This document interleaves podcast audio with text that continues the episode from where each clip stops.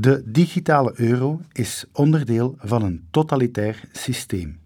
Een podcast door Europees parlementslid Tom van den Driessen. De Europese Centrale Bank werkt volop aan een digitale euro. Die nieuwe munt zou evenveel waard zijn als de huidige euro, die we vandaag gebruiken onder de vorm van munten en biljetten en van geld op zicht- en spaarrekeningen.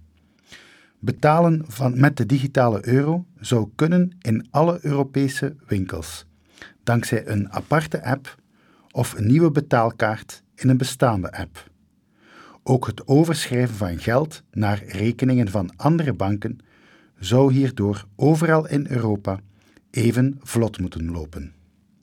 Het verschil met de huidige euro is dat de digitale euro werd uitgegeven en volledig gewaarborgd wordt door de Europese Centrale Bank. De girale euro, die door de commerciële banken wordt gemaakt telkens ze een krediet verstrekken, wordt slechts tot maximum 100.000 euro gewaarborgd in de meeste landen van de eurozone. De ECB blijkt al meer dan een jaar bezig met de voorbereiding hiervan. Eind 2023 zou er een concreet plan op tafel liggen. Of de digitale euro er echt komt, is uiteindelijk een politieke beslissing, net zoals de invoering van de huidige euro. Dat was een tegeneis van de Fransen in ruil voor de Duitse eenmaking, uit vrees voor een te sterk Duitsland en een te sterke Duitse mark. De digitale euro zou het gewone geld niet vervangen. De twee munten zouden dus naast elkaar blijven staan. Maar dat gelooft geen hond, omdat we weten dat een slechte munt, de goede munt, uit de geldomloop verdringt.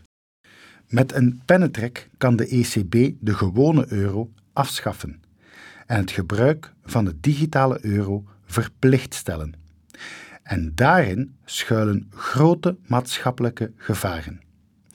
Zo beweert de Europese Centrale Bank een digitale munt te willen invoeren om Amerikaanse bedrijven zoals Facebook of Mastercard de pas af te snijden. Die willen immers een eigen digitale munt. De ECB wil echter koste wat kost voorkomen dat er andere munten dan haar euro een belangrijke rol spelen op de Europese markt.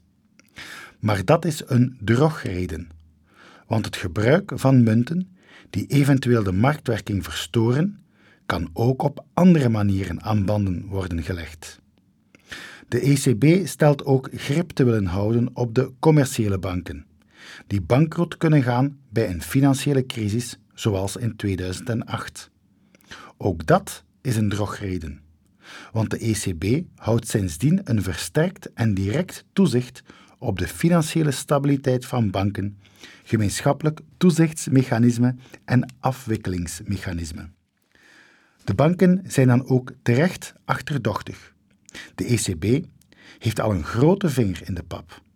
Met de digitale euro wordt de ECB een rechtstreekse en politiek gestuurde concurrent van de commerciële banken.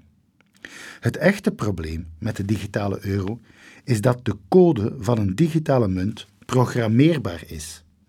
In die code zou kunnen worden bepaald waarvoor u uw geld nog mag uitgeven of moet uitgeven.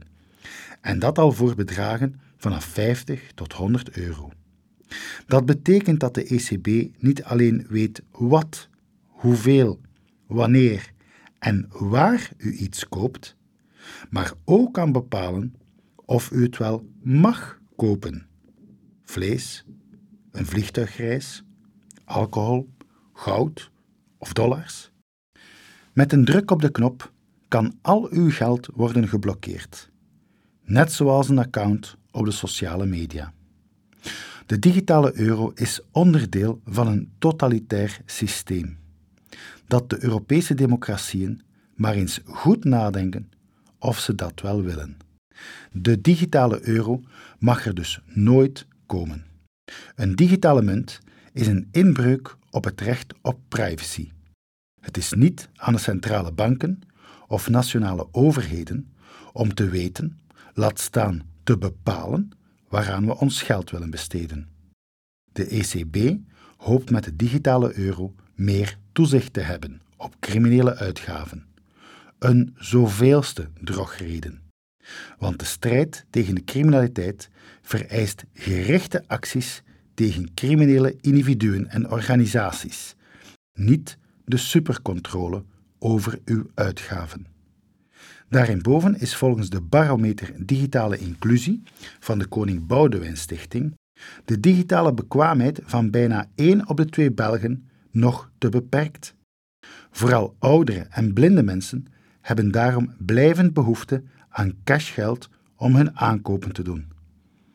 Maar voor ons allemaal geldt dat cash het beste noodsysteem is, voor als er een grote digitale panne is.